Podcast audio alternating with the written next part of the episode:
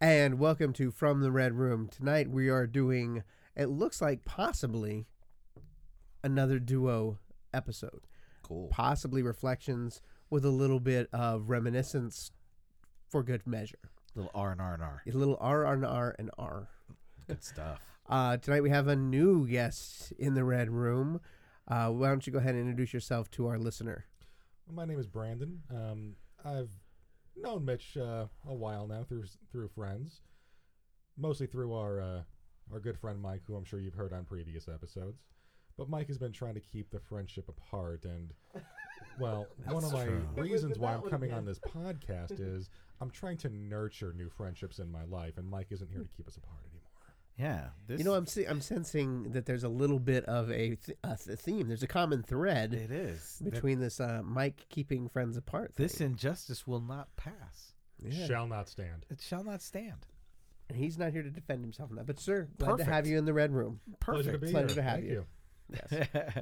Brandon. My name is Brandon. So anyway, to just to start it off, um, I mean, we have Charlie here again this evening, Hi. and uh, he's been working on a table for the red room. Yeah, it's cool. and we're gonna post pictures of it and things, but Soon. soon Soon. we're pretty excited to see what he's got cooking up. Oh, it's gonna be cool. You're gonna like it a lot, man. It's gonna it's it's this this table's gonna look tawdry next to It already looks I'm tawdry, telling you. but I did add the red curtains, you know, to try and It's the curtains Get- that get- really tie the room together.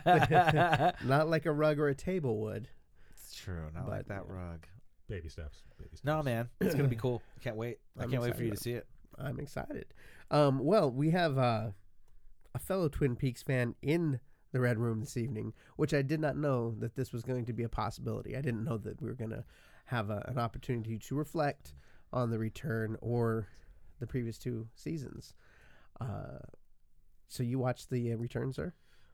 Have you seen the, the first four episodes? Oof, that uh, that was some shit. Uh, I'm turning it off. We're done. good night, No, no, no, everybody. good night. Thanks for Now, listening. That, that was that was that was some some crazy stuff. I really wasn't expecting it to go that way. I mean, just to kind of go into my history with the show, um, I caught it on Netflix randomly. I think maybe seven or eight years ago. Okay. started watching it. I I, I rem- vaguely remember from the early '90s some viral marketing about who killed Laura Palmer. yeah. stuck in my brain. and I never saw the show when I was when it aired. I was shit first second grade.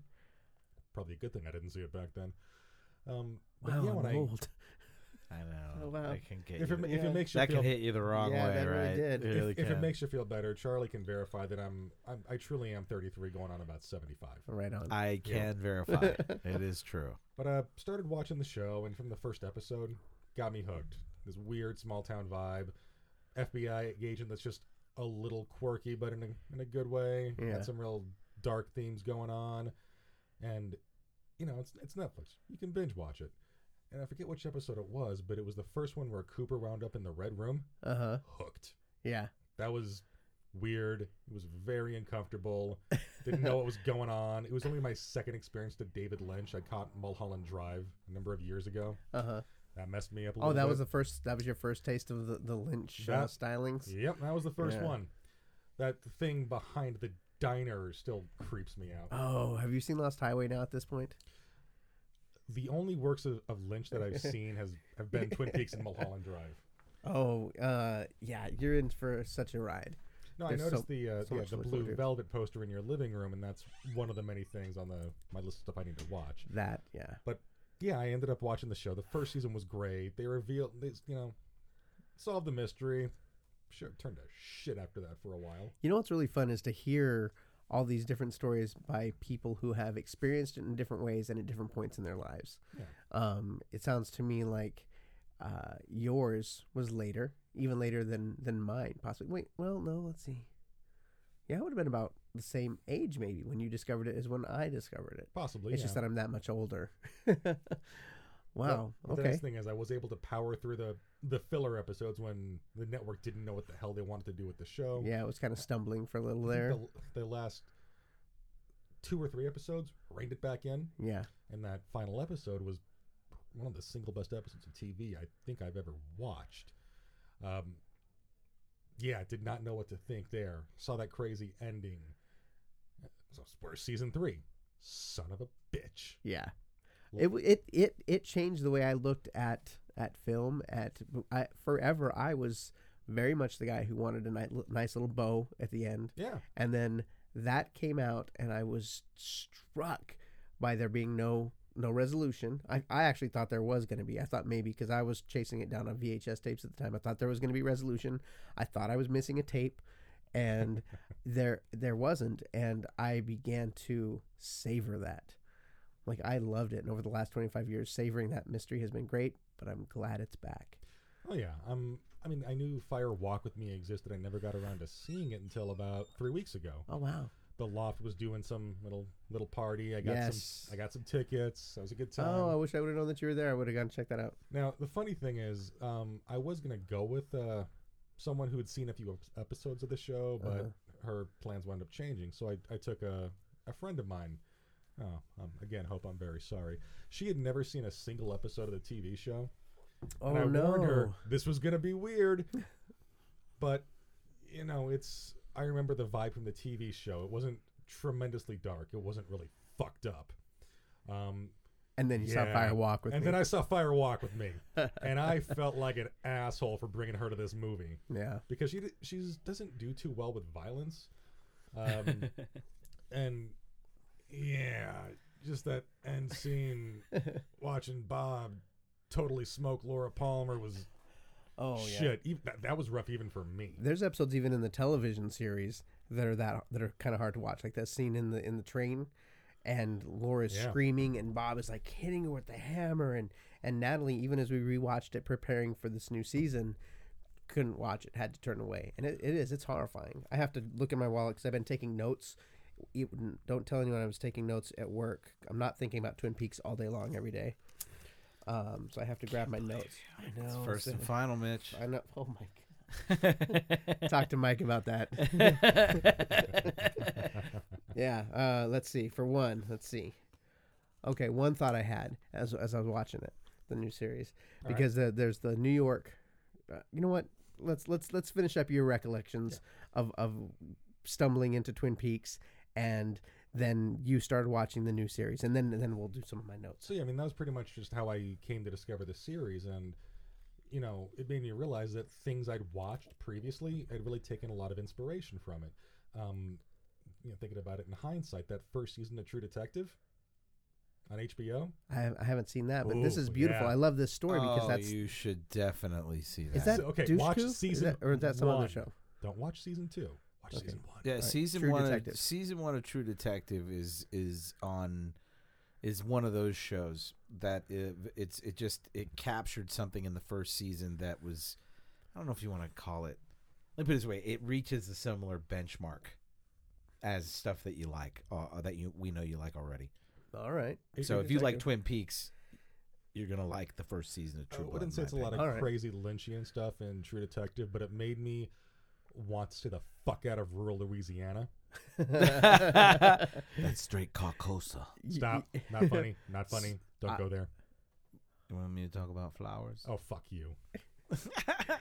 You guys who've watched it, you'll get it. I'm not saying much more, Mitch. You got I'm something gonna to look I'm forward gonna to. watch it and then I'm gonna come back to this and I'm like I get it. Oh wait, I'll what you, be you so know what you happy. need to do is watch it and then come visit me in New Orleans. Then you can get straight spooked about some of Really? the shit. Yeah, Okay. it's crazy. that's awesome. But yeah, the uh, the return. Um, I caught the first two episodes, and it, it's funny because the first time I ever listened to your podcast from the Red Room was on the day that Twin Peaks premiered. I thought that was a fun little Oh, coincidence. that's cool. That's fun. Yeah.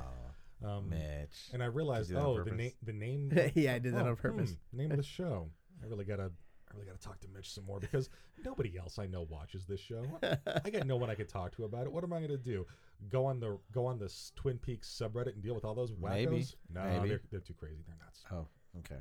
It's a it's you know I, I think it's a good resource. I mean I I grew up my obsession with it and my love of it started when I I had n- nobody to talk to about it, and the internet was still in its infancy and I wasn't going to chat rooms or Uh, Muds. the, Remember internet, Muds? the internet what are they before mod, memes. what, mod? Muds, multiple. Muds. They were, before there were uh, uh, online games, there were these text-based online games that were referred to as MUDs, multiple user dimensions.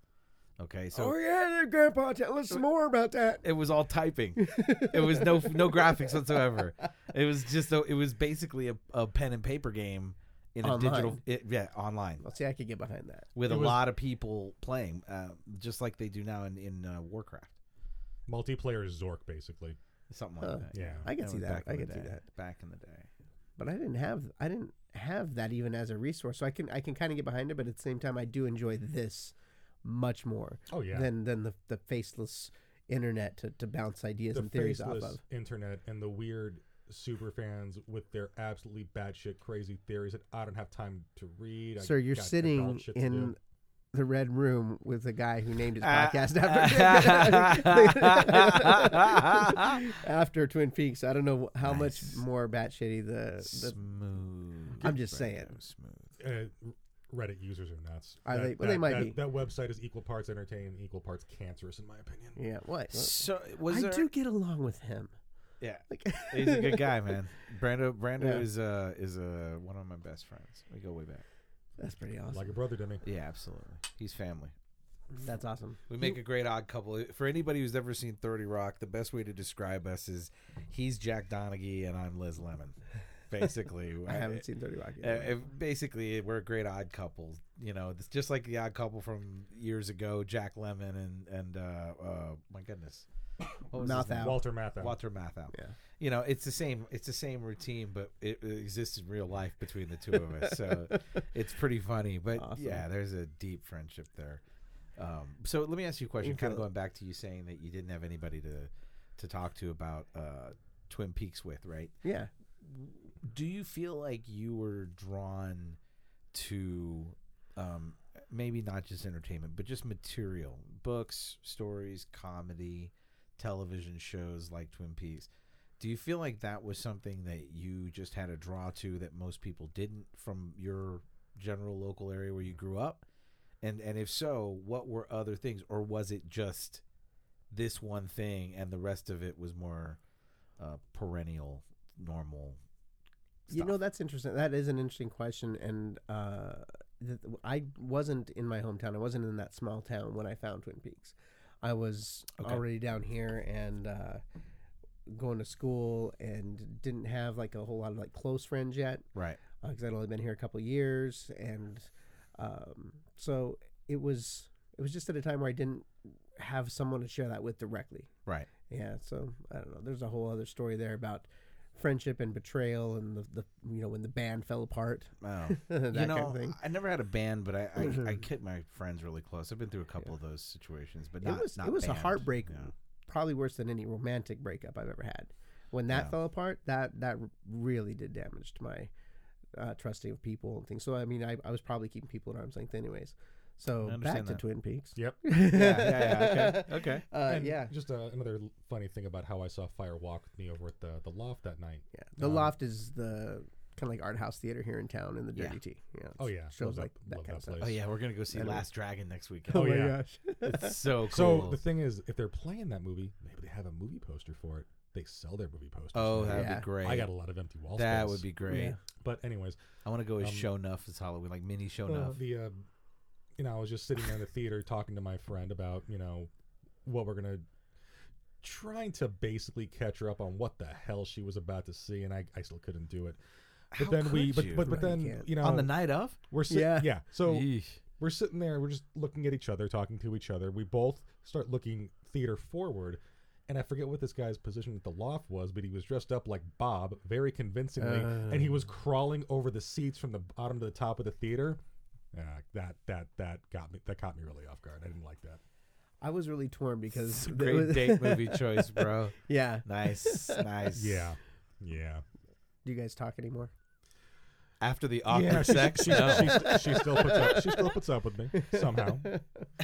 Oh my. But yeah. the return. Wow. I mean, I, I, I, I've really, really enjoyed it. It's a very different vibe than the show, which I'm, I'm grateful for. Yeah. Uh-huh. I don't even know where to start. Don't don't Um, ruin it. It's still new. yeah. you don't want to go too. You, you know, leave it for people.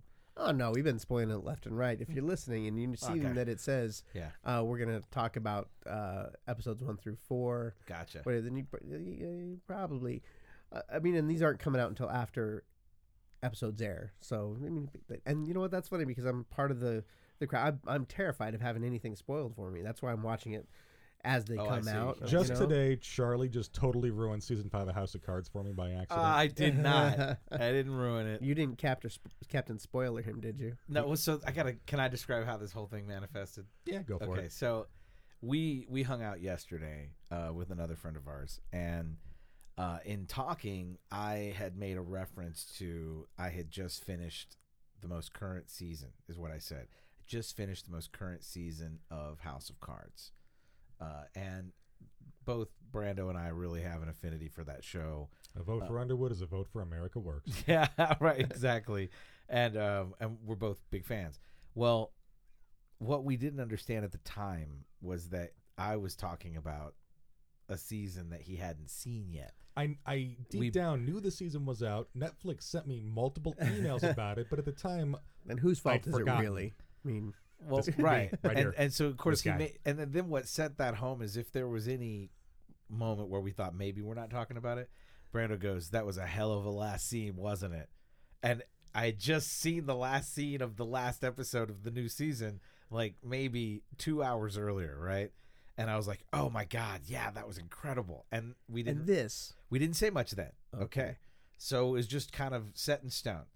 Today we meet up to have a bite to eat before we come here and we're talking about something and I I make this statement about uh I think exactly what I said was yeah, when she went gone girl on that writer dude. oh my god, bro. And then we kind of looked at each other in a weird way and he goes, "Wait, what are you talking about? And I was like, what are you talking about? And he goes, are you talking about the new season? And I was like, oh my God, man, the I'm new so season that I sorry. just had remembered existed. Yeah. and I, I was Oh, just, I'm and so I was like, I sorry. I'm really haven't sorry." ruined everything for you, but uh, you know something's going to happen. You know, like it was crazy. Still totally worth it. I get to see a- Feel a, bad. season of my boy Frank Underwood doing his presidential thing. And But- he's, he's got a mad crush on, on, uh, on, uh, what's her name? Oh, Princess Buttercup, you grew up. Oh, fine. Yeah. Princess Buttercup. uh, she did. She's a handsome lady. She is built like a superhero. Robin Wright. Robin yeah. Wright. Yeah, Yeah. Wow. She's in the new Wonder Woman movie. Yes. Yeah. Yeah, she is just a an athletic uh uh power woman. She's gorgeous. Gorgeous. Yeah, Twin Peaks. All right, Tan- we keep going off on these tangents. oh no, that's okay. Tan- tangents are fine. That's the whole idea. But I've I been need to drinking see and I'm that. gonna lose my train of thought. if I we keep need to doing this. see that because everyone has told I- anyone whose opinions I trust has said, "Oh, you gotta check out House of Cards." It's well I just written. haven't. I, It's it's a great character and it's a great acted piece by everybody well, I involved. like Kevin and- Spacey. Yeah, I like exactly. Robin Wright. So why not? I, Uh, I who- They think- do great. Who's the They do showrunner who incredible. I, created I- that? I do you think know? House of Cards is like peak Kevin Spacey. It's It is. Oh, really? incredible. Okay. It's incredible. He does an incredible, and and the thing is, is that he the, the whoever's in charge of writing the show and coordinating the arch, the story arch, Yeah. um, or is it arc? Arc. story arc. Um, the last two seasons have so incredibly paralleled real life that it's scary. Horrifying. It's horrifying. It's horrifying, and it's Hilarious. and hilarious, horrifying. too. Hilarious at the same time. Cause, uh, yeah, because they're essentially showing you how that whole thing pans out. But that i- it's a great show. Um, i- i- you know the the one drawback is it, it is a political drama, and and it, even though it's fictional, so if you don't like that stuff at all, it might be harder. I wouldn't know. I'm interested in it. I love that show. Yeah. Um, but that's about the only warning I would give people. There's My so favorite much good political stuff drama there. of all time was Dune. Uh, well, look, sur- surprisingly, I swear, surprisingly, there are parallels between House of Cards and Dune. Really? Yeah, really. Because I, I, as I started to, when I first read Dune when I was a kid, I would get into these scenes. I was like, "Is this going to be?"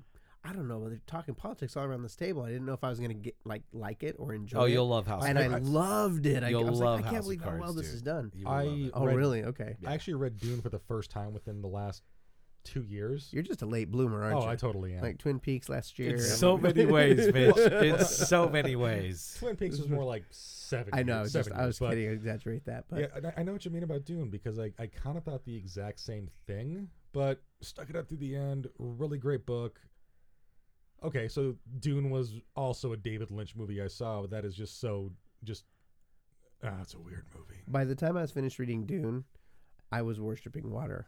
Like I like- and I have read through so many of those the, the kind of the the side ones that have spun off and things um, not so much, but oh yeah, I love those. They're fantastic. But it's interesting because going kind of Dune is a good example. But when I was asking you a moment ago about if it was other material, like if you okay, were yeah, just we drawn never to really things. did- they're gonna- yeah. Uh, not that we have to delve into that, but it's a good example of what I mean. Like Dune was not like there was a small niche group of kids. Let's be fair, of kids that got the movie, got the book, I didn't see the movie till I was much older, but just the material, yeah, and that you could enjoy talking to about it. yeah. And and the reason I was asking you about if it if it was in any other category is that for me one of the ways that that took place was I I caught I got hooked on Kids in the Hall really young hmm and I enjoyed them for seasons, but it was such a different style of humor. It was analogous to people who liked Monty Python, and there was clearly people who liked Monty Python and people who People just who didn't got get it, people who didn't get it. and didn't like it, and Yeah. they thought it was kind of weird, right? Uh, and and I think Kids in the Hall kind of fed fed into that that paradigm, right? It was Mhm. one of those shows that if you got it, you thought they were the funniest people on the planet, right? And if you, if you didn't get it, then you know not so much Yeah, and uh, you know, it just kind of. I don't know if it's a statement about the viewer, the people that are drawn to it, or if it's more of a statement of the. I Material, think there's you a know? statement there about what where we are as a culture and as a society as far as embracing uh, uh, passion about. And I, I, when I say pop art, sometimes people can take that in like a kind of negative way, but right? um, like we've talked many times about being an adult and being able to enjoy things and, and be Right, passionate about right. something. So in the world we live in now, finding people who like and adore or can appreciate those things that you that you do that we do, it's a little easier to find those people. I Ye- think that's just the beauty of the time we live in right Yeah, now. no, I agree with that. yeah. I agree with that. So yeah, I eventually found more people to talk about these things with. Um, it is just it just you got to kind of find them.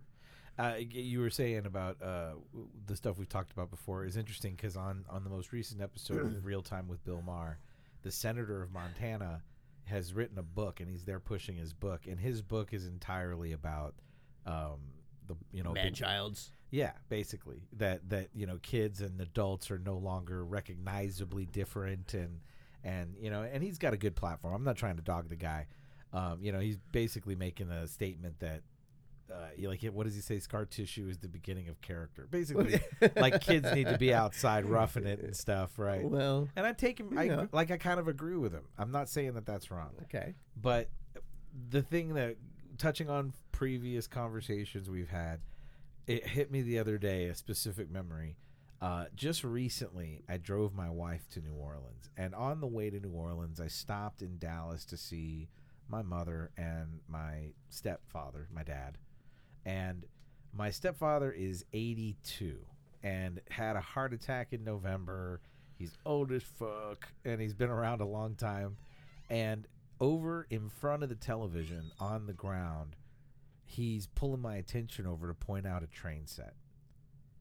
And he and he and he loves his train set.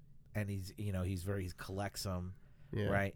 But somehow if you're a successful, wealthy 82 year old man with a train set, it's not the same. It's not categorized the same way as what this guy's some of this representation in in that he alludes to that I haven't read the book, but the way he talks about what's in his book, it's kind of similar references, right? But it, it's funny because when I think about Like you're not allowed to have a comic book collection at 82. right, Is that- exactly, right, you know, exactly, is that, he what kind you're of alludes saying? to that, like Yeah. oh, they're still into superheroes, they're still into video games, and and I- and I, and when he gets to where he's talking about individuals who are above a certain age that refuse to support themselves and they're a pariah on other people. I don't think that's because of them and their liking of whatever material Sure. they like, right? I just think it's the narrative there is a lot of what I try to get that's at the core of what annoys me about it. Is here's my dad, 82 years old. He's a sophisticated, successful guy, entertainer, he's a veteran.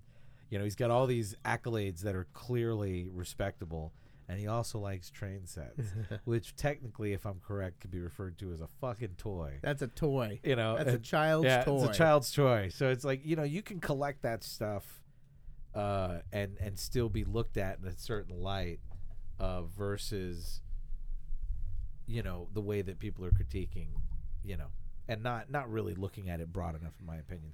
But that's that's what I was trying to make a point on. You know what? I really w- Made me w- think of that. You you know, we we've, uh, we, l- we, Choo-choo. we we chat and we talk and we we go on all these tangents. But I would like before you go that we do a focused cast on this topic. we should No, because with it- like, there's brief- a like lot. little to- material and yeah, stuff there. yeah, Yeah, that'd because be that's a- great. because that is a good topic and that's one that you know like i've said earlier you know i, I, I stray a little bit just maybe it's i'm gun shy on the, the political topics but that is cultural and, and societal and, Right. and that's something that i i would love to discuss because it infuriates me too but i, I can tell you're passionate about it I am. and it really and i think rightly so I think I am because in my but we're opinion, on the forefront of the change of that though Well, and like my, I, I- you know, we've talked enough about my my past, my particular personal history and story, and you guys can listen to other episodes to hear it. But the the main main point of where I'm coming from is uh, nobody gets to like they they kind of have great analysis, but it's not complete in my opinion. Like they're talking about the kids not being recognizably different from adults, that kind of thing. They go to that point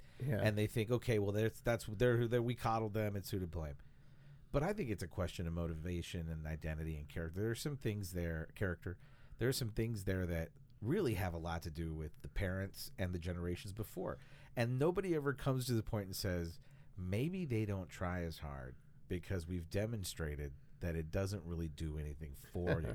like how many of those Yeah. kids really saw their parents unhappy after a lifetime of endeavoring to meet whatever standards? And I think that's what i'm talking about that's why i want to have that conversation and, and That's- right, I that's- think we should. And like, where are the adults in the world? Well, what's represented to us? Are the Kardashian, are Kardashians really considered the adults represented? That what are we? our supposed to goals of see life that? supposed to really be? What are Right. we really striving to achieve? And when when that time comes and you're going to be laid in the ground, Right. how you know what? How did you spend your time? How did you? well, I, I Yeah. want to maximize the joy. I want to maximize the, the, those things in my life, and I'm going to find the best way that I can do that. I think people should Find be your working happiness. on their own metric, like their Yeah. own personal calculus, and and trying to develop, you know, what that pathway. But so yeah, th- I find it annoying because they take things that other they're not giving those people that are out there that are self sufficient, who have those hobbies that are indiscernible from children in their opinion, uh, and they don't they don't look at the irony of an example like my dad, who you know, is uh, li- was a lieutenant colonel in the Civil Air Yeah. Patrol, retired Air Force, you know, all this other stuff, and he likes choo-choo trains. You know, it's, uh, it's like, and and that's the thing is, if you think you could probably think of a good amount of movies where they're representing a character that they know other people have seen, and the character is some reclusive, successful, rich guy, and even in House of Cards, in House of Cards, you know, uh, the Ke- Kevin Spacey's character is at times playing uh, Call of Duty, you know, or he's working on a civil war model where he's got little men that he's putting in styrofoam land with trees and stuff, you know. Ben Horn did that. Yes, he did. And so it's it's interesting when I you hated that see arc. those things, and it's uh, it, it's again, it's like, come on, you know, that's not exactly really new or different. It's a trope, and that's Yeah. what I get frustrated with. Is what a great, nicely, keenly, modernly fashioned trope for you Yeah. to throw down at everybody. But yeah, so that was my my interjected uh, That's Tangent. that's Charlie needs a minute. Charlie's minute. Charlie's minute. That was Charlie's minute. I'll Choo have it choo up. minute. I got to Uh, throw in there the one of the reasons that I find that I've found peace with all that, and I because you were talking about parents, you were talking about the way that people are raised. Right. There were a lot of expectations of me and where I was going and what I should do and and what I should accomplish Yeah, uh, based on my youth and, You're and the smart. things I did. You should be doing this or you're that. smart. Why aren't you doing this? One of the things, What's one wrong of the with last you, things my bitch? dad ever told me was that he was proud of me, and he would always just ask me if I was happy. Yeah. Like he knew that I had a capacity to do certain things or do that, but all he really ever asked was whether or not I was happy and that he was proud of me for the for the man that I was. It had nothing to do with anything other than that I had found uh, my bliss. right. So I I I think uh, think there's it- a lot to be said there. uh, if I had to like coin a phrase, I would say I was sold an idea that once upon a time in this country, being self made was the goal. Right? Like the independence of it, the liberty. You Well, know, that all can that be stuff. redefined though. Self-made can be redefined certainly. Well, and so like Yeah. that's where I get confused that if you are self-made, if you're not, um, and that's hard to be, and fit into all those other standards that are expected of you. So I think that there, you know, there's some there's some stuff to explore there. As a, I think somebody should be talking about it, yeah. and and you know, I I just try to think. What are we going going to to name that spin spinoff? I don't know. We should come up with something good though. Something, something Something good. something good. Well, we're going to expand this into a whole network, so we can have like something that's not from the red room, it can be from the the adult room, from the playroom, Well, and, and because we're adult children apparently. Owl Cave Podcast Network. Oh, so, why, why? And so, like, to the symbols, Yeah. I was saying, like, Yeah. cool would be like owl cave symbol, you know, uh, several, whichever one you choose, of course, and just have them around the sides of the table. Yeah. Um, so to kind of bring Brando into this, the, we've lived just a little backstory here. Brando has been uh, a roommate of my wife and I's for several years until recently.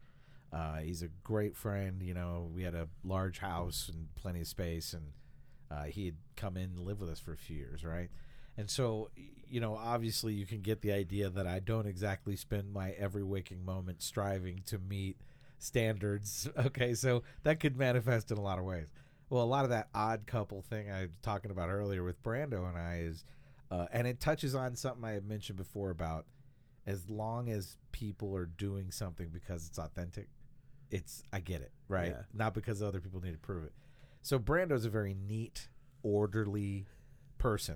I, and every time I think of describing Brando like this, I think of Radiohead, everything in its right place, right? Just this this person who really finds really one of the few places where he can calm himself after stress or anxiety that he's been carrying around and on his shoulders for a long time is a neat, orderly, everything in its right place environment. My God, it's a lovely thing. And so, you know, that, he's getting a lot of pleasure living in his he's own just thinking about it right now, and he's Right. he's like, "Oh." like his, like he walks into his door and he's like, "Oh God, homogenized, I love it," you know, and, and it's nice. And but for him, it's definitely connected to his core being, right? Yeah. If it's not like that, he has a hard time de like de-stressing, right? Diffusing, and I'm the opposite, right? And I'm I'm a visual person in the sense that, uh, uh like in my house, I can see what a bathroom remodel is going to look like and I'm so sold by the final image that I'm not really stressed about the in between images.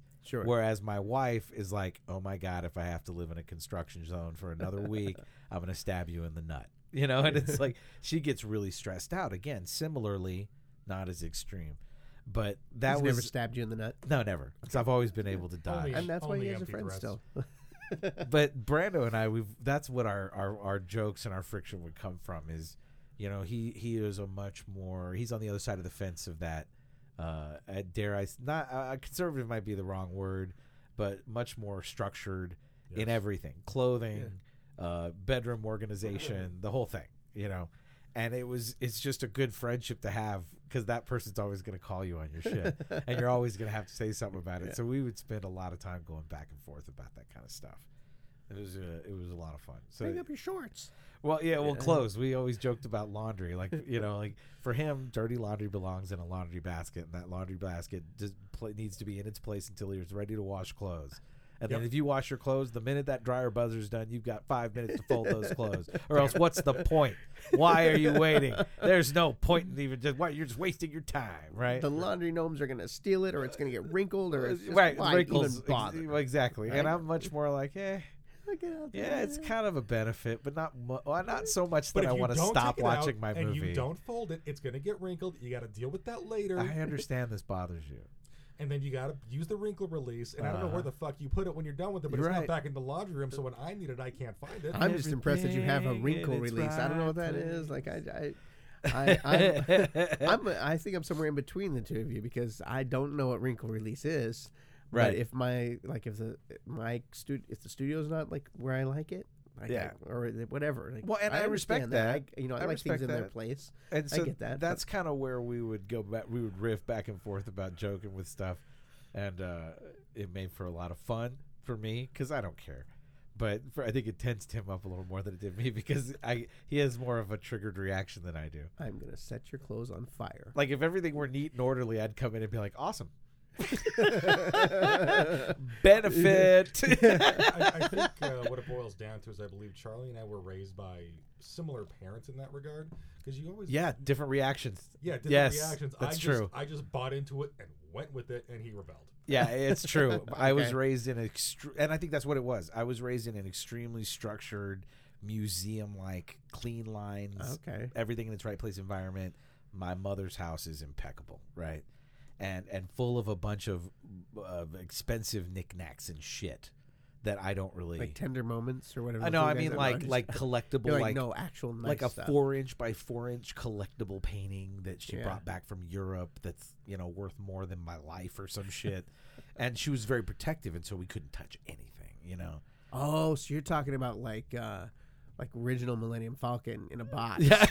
everything? yes. What would be to me a collectible? Yes. Basically, the mom equivalent of that. Yes. Okay. Yeah. And so you know, I was raised in that environment, and I, I kind of felt like uh, I was always much more drawn to my my my what I deemed authentic. You know, like I'm just gonna be comfortable and make that as clean as possible. Yeah. You know what I mean? As And- clean as comfortable can be. Like, right. this is what and I said, no, no, mean, not push not it. dirty, just not tidy all the time. okay, I want to make that clear. Not dirty, just not exactly tidy. You know what I mean? So that's where a lot of good comedy came from Brando and I. I got a lot of good God, man. What's wrong with you? Good God, Langley. Cut your hair. Could you drive a normal car? Tuck your shirt in. Get a normal job. Stop smoking weed at two in the afternoon and playing FIFA. Do some cocaine like a grown up, okay? Lo- lose out on something so you can be depressed about life like a normal person. So, you know, it, it was it's always great to have Brando there keeping my head out of the clouds, you know. Well, it's good to have that anchor.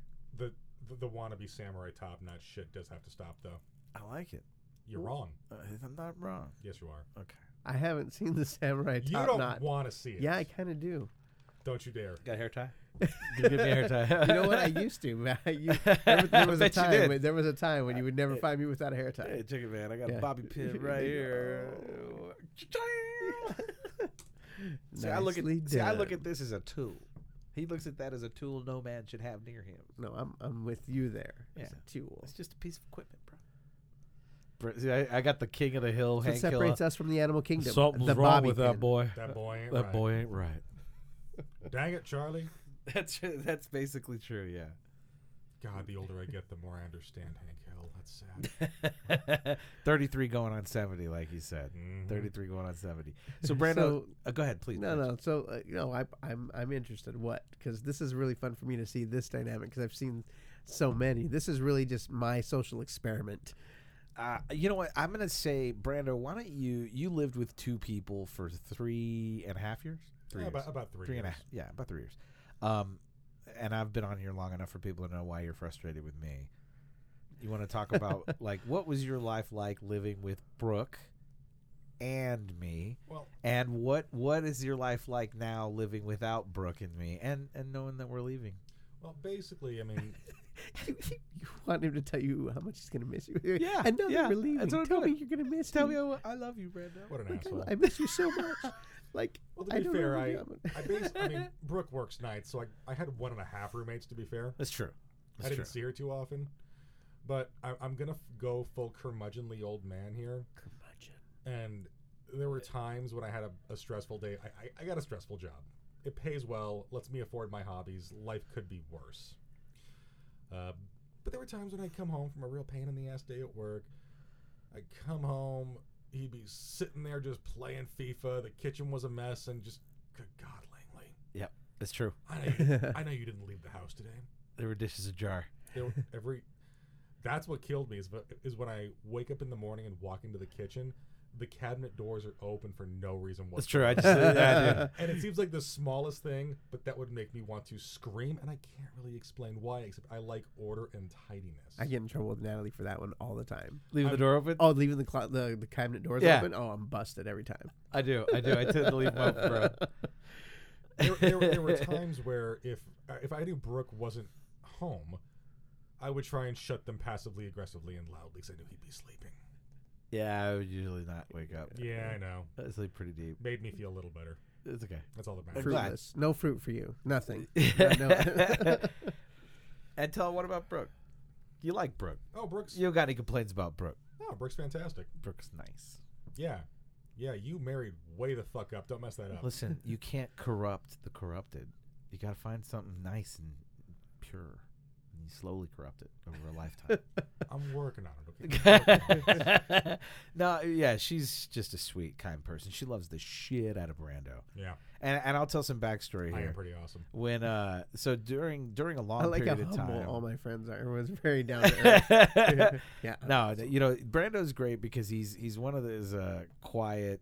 He can seemingly be quiet at times, and he won't do long overtures of expression and affection like I would, and I would corn it up, sap it up. Um, but during one of the toughest long runs of my life and my relationship with my wife, uh, she was disabled and struggling, and we really didn't know if she was ever going to be the same again.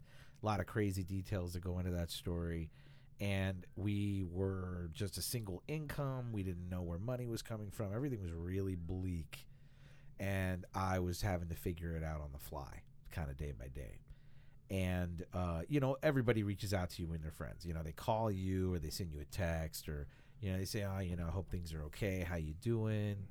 Then you have your really good friends who say, what can I do?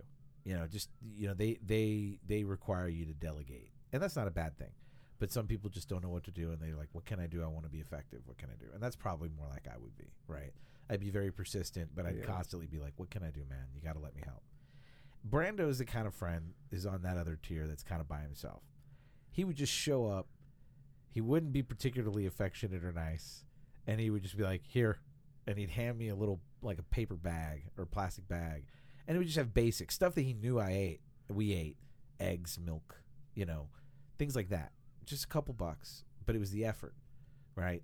And he would show up with this stuff routinely every few weeks, and that just meant the world to us, you know. So we we kind of. You know, at that point, we started cutting fingers and signing contracts in blood. and Shit, Brando's our friend for life. We- You know, and it, it was just uh, it spoke a lot to his character. And there's an interesting story there that I want to hear from Brando's point of view because I think he'll tell it better about how we met and whatnot. There, Oof. Brando's a great example of somebody who uh, l- embodies that uh, don't make assumptions about the book's cover. Don't make assumptions about what depth is there or what versatility is there uh, because you might not s- think it's represented well by the cover of the book Yeah. and and a lot of that's there for me the first awareness i came up with or was made aware of was his musical tastes are diverse and spectacular in my opinion awesome Spectacular. Yeah. I, that's. Uh, i that's high like praise. because you Diverse wouldn't and look at spectacular. brando keyed off and go bet that guy likes some old 70s funk i bet he's shucking and jiving to some funk in his ride to work but he does man legit funk too not cool in the game carbon copy everybody listen to it Yeah. funk There's we're a talking time about and a place for cool in the gang. Okay? But I'm That's totally saying- write it off. the brothers breaking out Lakeside, Ohio players. Oh. I mean, um, I mean, I mean, great, great, Yeah. great, great stuff.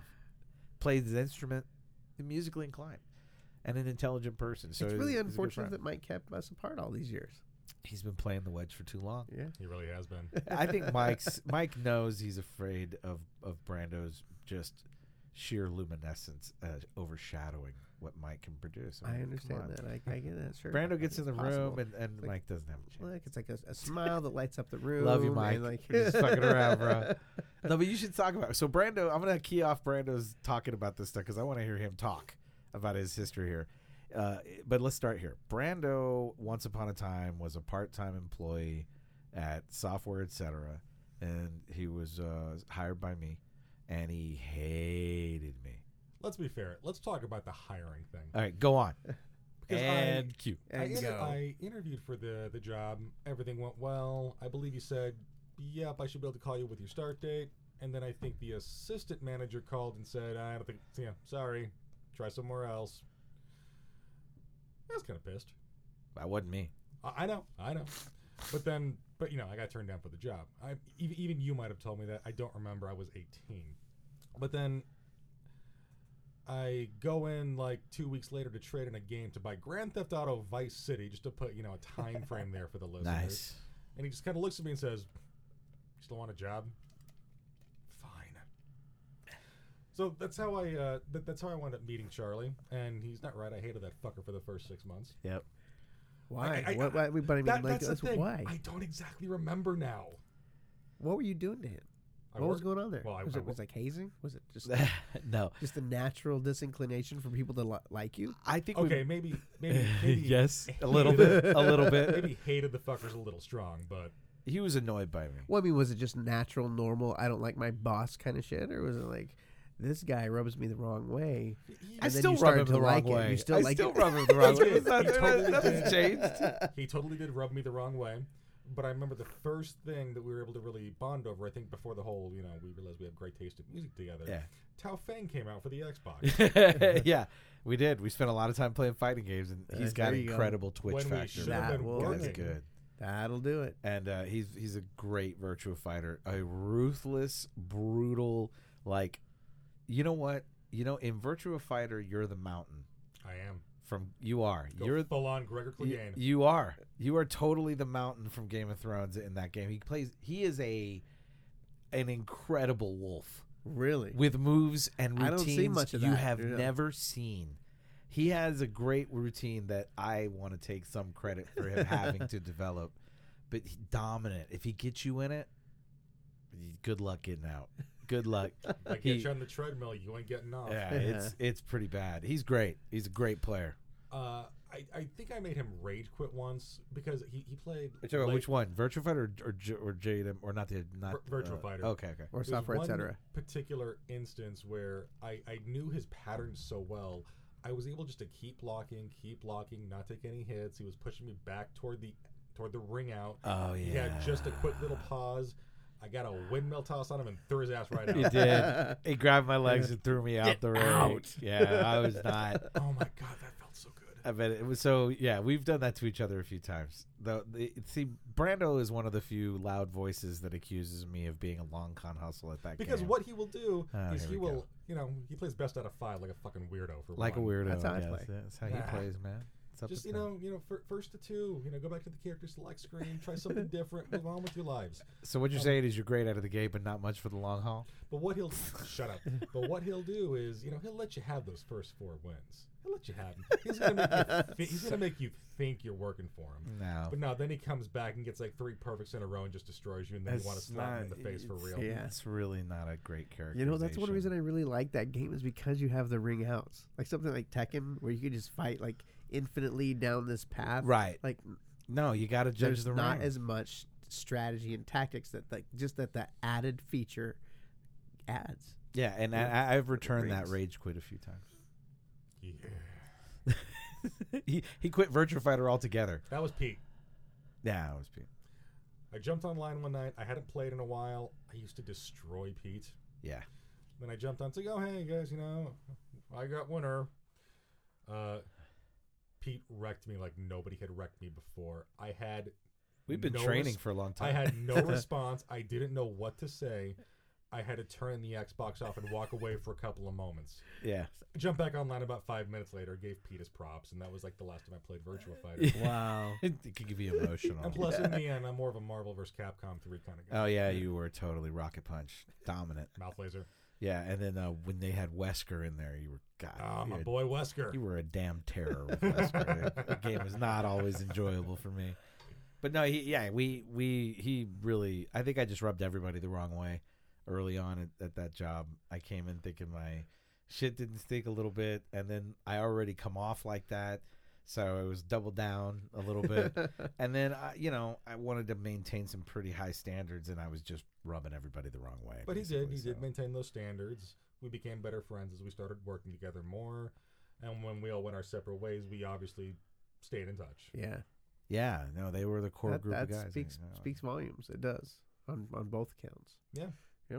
And my wife's a Cool. good person. She's pretty cool, and um, her, and- you know, is it's it's one of those things. It's a statement where it'd be one thing if he and I were friends, and uh, my wife and him kind of got along or something, but.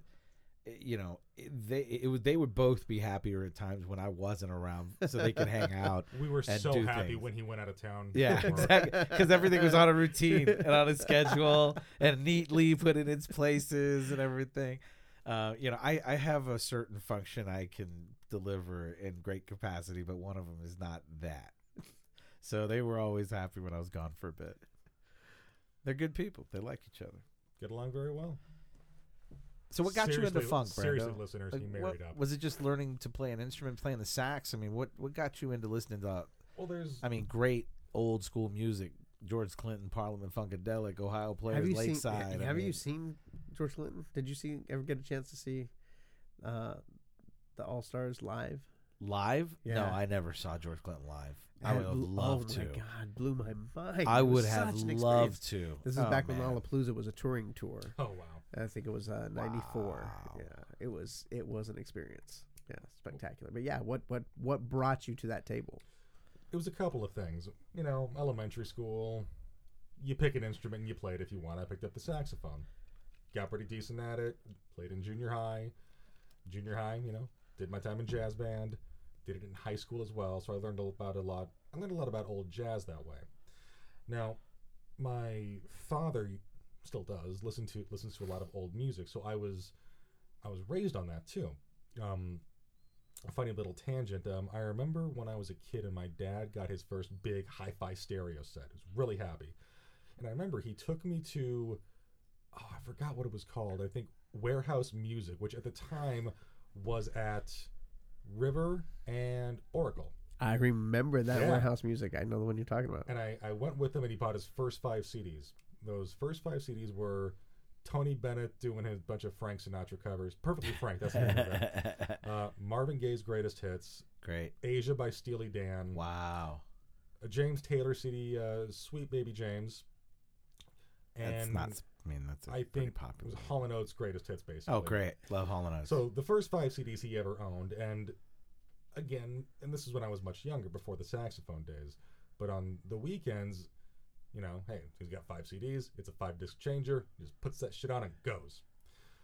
So I heard that stuff throughout my youth, just on repeat ad infinitum. So it, it just burrowed its way into my brain. that Oh, was your Um, soundtrack. it was my soundtrack. And it's funny because I was, you know, talking with my dad about a year or two ago, just having a drink, and I shared this memory with him. And the reason why is because I realized that years later, those same five CDs made their way into my collection too. Yeah, I can see that. Um, but in terms so that's how I, I came to, to love jazz. Miles Davis, John Coltrane, Herbie Hancock, all that great stuff. Have you continued to study it, or what? what I, I stopped playing after high school. I do regret it. I still own the instruments. I should get them repatted and start getting the old chops back, getting my chops back. But I live in an apartment now, so sound is a concern. It's something I, I do need to do. Because on a future episode, you're gonna have to play. We'll see. we'll see. That might be really embarrassing. That'll be a, But- that'll be fun. but the funk. So, you know, as every kid in elementary school in the mid 90s, you know, you grow up with some West Coast G funk hip hop, right? So you'll hear songs like uh, was this a Snoop Dogg song, What's My Name, Nate Dogg and Warren G, Regulate. Regulate's great. But what you don't know when you first listen to that is they really they sample a lot of Oh, really old yeah. great music. So I think again, my dad heard me, you know, white kid in suburbia, like 1994, listening to the Snoop Dogg, and he recognizes the backing track and tells me about it. So Straight from James Brown, man. so that's how I that's how I learned about George Clinton.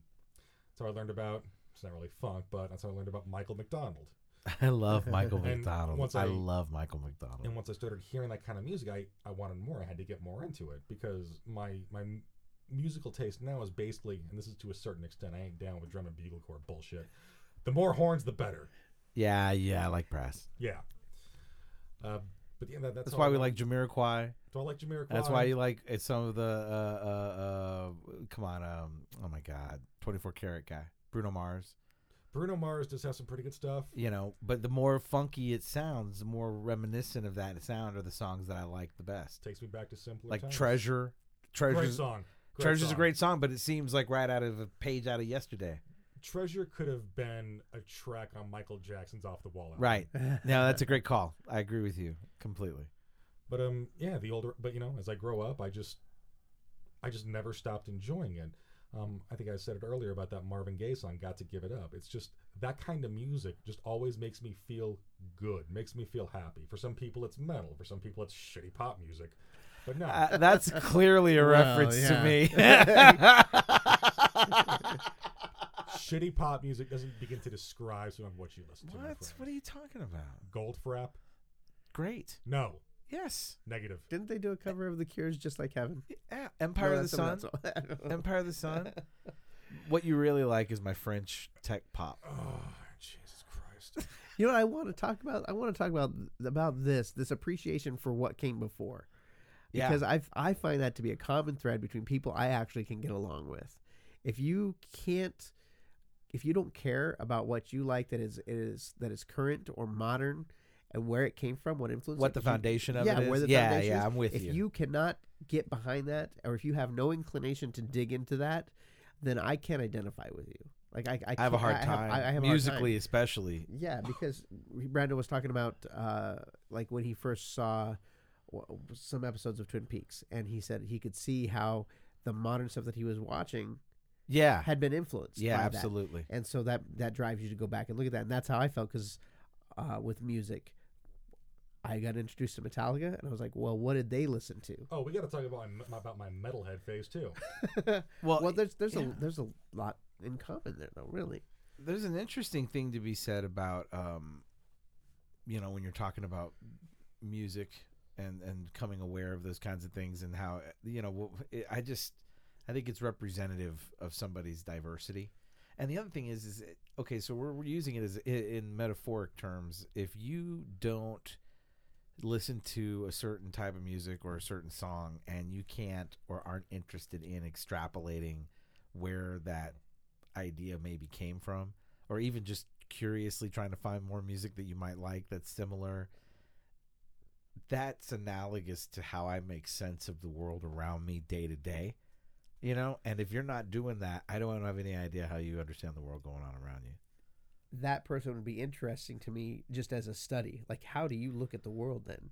If- if- like, how do you go about your day to day life? Like, us just in like we're- all of us are in a, like a like a one like you know what i'm saying like a two-way mirror or one-way mirror and they're in this white padded room where we're like hit cue the music I- go, what is it, how does that make you feel? right What well, um, what would where were you when you first heard like this? uh, Brando, let's lock you in a white padded room and play nothing but Kylie Minogue and uh oh, what's another one that you get? Can I freaked out watch the by? Kylie Minogue video at least? Oh, yeah, that's Locomotion? pretty hot. Oh, she was hot. Still is. She's beautiful. Oh yeah. She's a beautiful woman. But you know what I'm saying. We're like fans. he picks on me because in my myriad of music is a lot of techno poppy So dance stuff. Bad. It has its place. That's I, okay. I'm I a get physically it, I get it. expressive person. I like to though, dance. Its Yeah. place is not at 7 a.m. I on a would've liked- Saturday morning. Hey, That's man, its best place. No. it's a great place. Ugh. it's a great place. All right. But my, but yeah, even though we had the jazz on one side, we got like the funk and soul and R and B on the other, and all. I mean, Charlie, you remember my cousin Jason, right? Yeah. So he and his twin brother Nick, they come to visit from Colorado a lot, and they were a big influence on me. They're about four years older. They were the cool cousins. So they introduced me to a lot of uh, video games. They're the reasons why I love those old like LucasArts and Westwood point and click adventures. Mm-hmm. Mhm. They gave me a copy of The Secret of Monkey Island on CD, which I can still play through in one sitting because I remember all the puzzles. How sad is that? Um, but they also left me alo- on one trip a copy of Megadeth's Countdown to Extinction Yeah. and Master of Puppets. now, this predates the funk and the jazz, because then I, I, I had no taste in music. I didn't really care. I listened to 94.9 with my mom on the way to school in the mornings. What and that was on pretty ninety much it. four nine? It was it was still basically what it is now. Oh, contemporary yeah. like music. Yeah, you know What- what you'd hear in the dentist office. Who's basically. conte- who's contemporary? Like, Oh. Bruce who's- Hornsby in the range. Okay. There you go. All right. Gotcha. But I, I remember getting that copy of the uh, of Master of Puppets, putting it in my CD player, hitting play. You know, battery starts up kind of slow. you know, okay, okay, it gets a little build up and then slaps you in the face. Oh, that was great. Yeah. So I, I did develop an appreciation for metal. I don't listen to it a whole lot nowadays, but it does have its time and its place. Brando's one of I think those. the Bible said that. Yeah. yep. No, uh, Brando's one of those guys. Uh, I- I'm really like I was saying about my- Guns N' Roses, Use Your Illusion. Oh, great. 2. They left me that Guns N' CD Roses. as well. awesome. I'll I'll get on that. Mad Yeah, Ax- but Mad he's Ax just Rose Appetite was- is still probably one of the best albums of all time. Like across Easily. all genres, it would it would really rank up there. Those, I believe, those same It is cousins and legendary. I met Axl Rose in Sedona, and this is about when Use Your Illusion two came. Which out. which which? Oh, okay, okay, okay. So I was still Well, the pretty. Illusions came out at the same time. yeah. which which I was about to say which Well- Axl Rose, but that time Well, that I, I time remember, stamps it for I me. remember when they were down here visiting, and we went and we went to the, the probably that same warehouse music. We, we only bought Use Your Illusion two. I came into number one la- later on. That in was my life. first of the Illusions was two. But I, I remember the three of us, we were up in Sedona for some reason. It was about the same point in time, and Axl Rose was there. Rockstar, let's go meet him. Let's go ask for an autograph. Um, Axl Rose told like a seven year old Brando to go fuck himself. He was a sweetheart, wasn't he? Total, Just- total, yeah. lovely man. Although, it, I mean, at that, at that point in his life, he was probably on his way to bang Stephanie Seymour, so I don't really blame him for not wanting to stop and he check. banged Stephanie Seymour. W- wasn't she the one in like the, the November Rain video? Was I she? don't know. No, I thought that was his wife. Didn't he get married to the girl in the November Rain video? Yeah, but wasn't she like a supermodel? I couldn't This even is tell. great. You. I don't know. We will reference Wikipedia another time. All right. And that song is actually pretty solid. I, It is I- a I great really song. Like I November like Rain. November Rain a Yeah. when, it, lot. when it comes to their more battle balladly ballady stuff, I gotta say, I gotta give it to Estranged. really, that's nice. You know what? Some of my favorite songs from Guns N' Roses were the ones written by Izzy Stradlin. Like whenever I go back and, and like listen to them, like those were some of my favorites, and I'm not sure why. Like 14 years, uh, I- what were, what were some of the, I don't know if he did the Pretty Tied Up. That was a hilarious jam if you listen to that. Um, but all right, all right. So Axl Rose, not a sweet man. One of my, no. Another story about a celebrity. One of my aunts married a WWF wrestler. yeah, That was an interesting wedding. Uh, the Undertaker was at the wedding. Wow. So, I, I man. watched, you know, as as, a, as all dumb kids do, I watched professional wrestling growing up. I liked the Undertaker a lot, and my uncle Freddie, who's about my age, you know, Grandpa was married three times. I got aunts and uncles of all ages. Uh, he's a big fan too. So it's like, oh shit, it's the Undertaker. We just got to go talk to him. We weren't trying to be obnoxious. We just wanted to say hi, introduce ourselves. Hey, we're big fans. And he cut us off. It's like, no, no, this is, you know, this is your aunt and uncle's day. It's just, blah, blah, blah, blah, just, you know, asshole.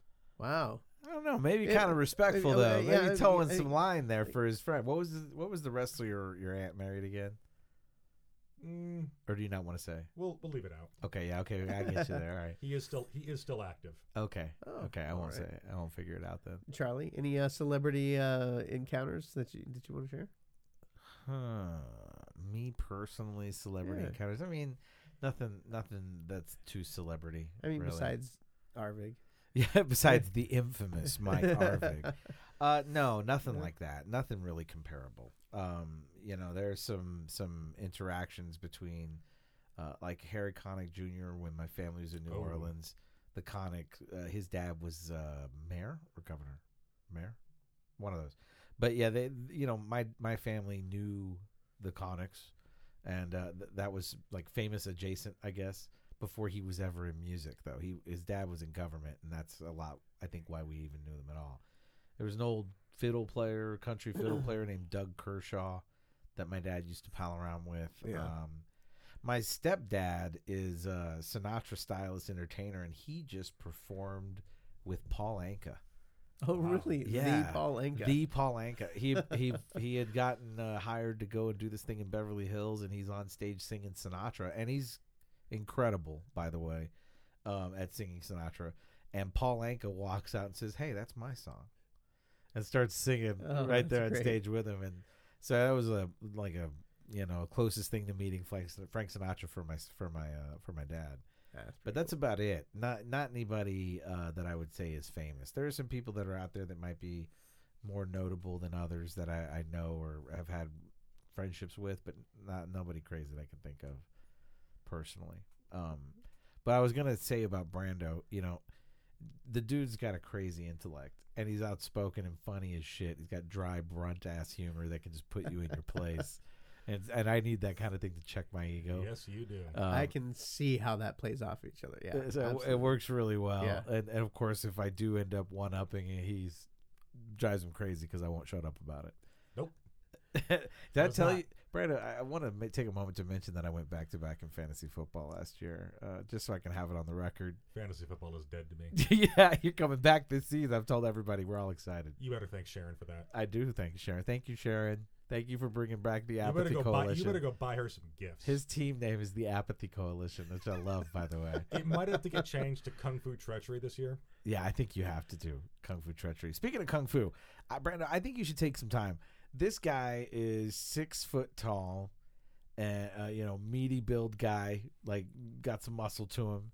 But you wouldn't predict he, he's the kind of guy you definitely aren't surprised to see carrying a golf bag here and there, right? He looks like that dude. What you don't expect is for Waspy as a him motherfucker. pretty waspy, pretty waspy, And now that I own an iPhone and I shop at Whole Foods, it's, driving a cord, the circle is now complete. driving a cord, Don't work- talk shit about my Accord, son. work for an insurance company that shall remain lab- l- labelless, but it's got a fucking lizard that's always on TV, That goddamn lizard. and uh, et cetera, et cetera. You are yuppie incarnate, but the, It's funny but in because the my, golf bag, my my dad. in the golf bag is a very very cool katana, well, and you It's- should you the- should the- start the talking yuppie- about that a little the bit. thing is, the yuppie thing you bring up is kind of funny because a long time ago, when I first started playing golf, I went to go visit my dad. I had something in my trunk for him, so we went out to my car, popped my trunk. He's a golf bag. It's like, oh wow, my son's turning into a fucking yuppie. Yep. You- you- yep, you are. No, but the guy the guy has on his wall right now like four katanas, legit swords, yeah, handcrafted, beautiful swords. And they're not, you know, I would have appreciated it if it was strictly gamesmanship for women. If it was just you're kind of like, you know what, I'm going with the katana bend. I'm going to buy some swords. They're going to think I'm legit. This motherfucker is legit. I've seen slow motion video of him hacking up a, a mat rolled up with his sword like it was butter. I mean, he's got some skills, man. He's really good. He's dedicated. He's taking some ass kickings, and he's he's great at it. You, you So- should talk about what is it, what Little- got you into it. Little backstory. Does your sword compensate for something you feel maybe you need to compensate for, Brando? I mean, I see your swords keep getting bigger and bigger. I don't know if that's on purpose. Uh, no, my penis is fine. Thank you. For Oh, okay. asking. I was- That was a sword question. No you took it complaints. to a dirty place. Get your mind out of the gutter. All right, so we got to go a little backstory. So when I was a kid, I did some some basic uh, Tang Sudo. It was the Chun Kuk Do, the Chuck Norris system, whatever the hell it was called back then. it Um, was Chung Kuk though. It wasn't. yeah. Tang Sudo's the the Korean uh, like lethal taekwondo. Did it for a couple of years. Did some Brazilian Jiu Jitsu when I was there as well, but for just whatever reason, I stopped doing it. I got up to uh, to a, I think the belt before black belt before I just lost interest. But as I got older, you know, I did regret it. I always thought about jumping back into something. I just never got around to doing it. Now, about uh, geez, I think it was December of 2015. Uh, I my retina in my good eye severely detached. I lost about 75% of my vision in my good eye. That was fun. That was a tough time. I was there to witness that. So, you know, you go to the doctor, she looks in your eye, after dilating it, the first words out of her mouth are, fuck. You know you're in for a fun night. she leans you back for a better look. Ah, shit. When was the last time you ate? It's never something you want a doctor to ask you. That's Um, true. Long story short, I Needles are coming. yeah. scalpels are coming. Y- Yeah. uh, anesthesia is coming. But I, I had to wind up going to the hospital for emergency eye surgery because do it now or I'm probably not getting my vision back. He looked like a Bond villain for Oh a couple my of weeks. God. It was a trip. Now, it was uh, it was rough because if you have like a, a retinal tear or a- like a real basic detachment, it could kind of just be done with lasers, you know, just take care of it in the office, maybe nothing too crazy. But mine was so severely detached that, uh, yeah, they had to go in, drain the fluid out of my eye, and inflate it, inflate it with air so the doctor could work. The reason why she asked if I'd ate is because I should have been put under general anesthesia for this, Wow. but I ate. Couldn't So do it. not gonna I was awake. But you know, I've, I've I've had cataract surgery in the past. They put in nerve blockers on one side of your face. He so it's lived like, Clockwork Orange, Yeah. basically. Yeah. So you you don't see anything coming. You don't feel anything. They put a cloth over the side so you can't realize what's going on. Put some And they gave me some really really good drugs. I mean, they gave me the stuff that killed. there are benefits. They gave me the stuff that killed Michael Jackson. I got to admit, I But gotta then you admit, know it's good. I'm not saying I condone what happened to the when guy, you but I can, live it but- off the wall. but I can see the appeal. That was good shit. Because when I was on the operating table, the thing that was bothering me the most was the shitty Christmas music they were playing. But you, could, you to- don't even get a request. You don't even get a word. No, That's no a saying bummer, that? right? But Like, if you're gonna no, be but awake, here- you get that's a my- call- you okay, get to here's, say it. Here's my thought. No, here's my thought. beginning They're the ones working on s- Christmas. They're the ones working to save my vision right Okay, now. they valid can listen point. to whatever the fuck they want. I Okay. don't care. I don't know. I might have to complain. Ah, no, But, I'm, I'm with um, you there. Actually, So they I changed my plea. I'm paying for the Yeah. so experience. they pull the jelly out of your eye, Ugh. inflate it with Yum. air, so if they you're can get in driving, there and work. please pull over to vomit. And then when they're done, they basically filled my eye up with a silicone oil instead of so. And the reason why they do that is the next month of my life, my full time job was laying face down. That oil floats to the back of your eye, Ayo. keeps the retina in place, and put, gets, puts pressure on it so it can heal. I had that stuff in my eye for half a year because my the- it was that bad. Yep. I mean, I was only on my face for about a month, thank God. I watched season two of Daredevil on a lot of drugs. I don't remember anything but ninjas. Um, Awesome. But no, um, it was honestly the worst time of my life. After I got that, uh, after everything healed up, we went in for another operation to pull the oil out, put some gas in there instead. Like unleaded, like 97. But Well, 87. 87. 87. 87. 87 Okay. Goddamn HMOs. when like performance. I Ah, mean, look, okay. if Brandon was a car, he's not a Ferrari. Okay. Okay. So 87. did you take him for a ride? You don't know. 87. That's what I'm saying. But the reason why they do the gas is over time, your body will absorb that and replace it with the vitreous gel that's actually in your eye. Obviously, you've used a level to make sure a picture's straight, right? And many other things. Yes. Yes. Uh, so you, while it was healing, I had a level bubble in my eye as the gas was dissipating and was being replaced by fluid. That was kind of weird. But no, after all that was said and done, and like eight months later, I can actually start doing activities again. I wanted to, you know. Besides that, I did a little cycling. I played golf, you know, basic stuff. But um, I decided I wanted to, to try something new, something to get active again and one of the guys I work with had uh, has done Shotokan karate for a number of years. He was a kendoka for God, eighteen years. I What's a think, back east. Kendoka? Um, kendo student, Okay. Thank you. kendo, kendoka, judo, judoka. For people who don't know, for the listener. You guys are about to hear some real serious And me. slang terms. Yeah, So T- I- technical I don't terms know. here in a moment. I want to add in I'll a try stitch. and break it down. I want to add in a couple of stitches. Tangent stitch first is uh so you know, one of those things that that made the relationship for him living in in uh with us for so long. You know, Brooke and I are all we're big share we share everything we have with people that we care about. And so, you know, a lot of times Brando before he was hardcore dieting, we would always have you know we were always cooking dinner and it was just easy we'd eat together we'd you know Yeah. it was easy because we had similar tastes and um so it was you know during especially during those times that's where brooke my wife jumps in and and you know when he would have his issues medically she's a professional medical professional and so when she you know she was always there trying to bring him something he wanted to eat or trying to help him out by doing laundry or by bringing him, you know, whatever, it, just trying to help him with information or if he was noticing something that was different. It was a great. I'm just trying to add some depth to that friendship. Um, uh, uh, that's the one stitch. I don't know if you want to say anything about that before I go on to my other stitch. And, and those these two, Brooke and Charlie, were a fantastic help during that point in my life. They came because during that first month, I went and stayed with my dad. yeah, He'd recently retired. I needed someone to help take care of me. and you didn't and- want it to be me. It would have too, too too much, too much. It would have I'm, too much I'm for him. actually really glad Brooke was asleep when I tried to call her. Um, but um, and so I went and stayed with him for three or four weeks. I think he enjoyed playing dad as well again, but at the same time, he was still really worried about the whole thing because you know, people at home aren't going to see the horror show that I'm about to show Mitch, but this is It- what my Mitch doesn't eye. need to see it either. He's cool. This is what my eye looked like for. what. this is. Come on, Mitch. what time come are we? on. What? This I was is just I was four- just checking the recording. Sorry, he, he, he was looking away. He was looking away. This is four days after that operation. Wow, yeah, it's pretty hardcore. that's pretty harsh. Obviously, very for the hardcore. listeners, I'll just basically say that I was rocking the Eye of Sauron for about. It eight did look months. like the Eye of Sauron.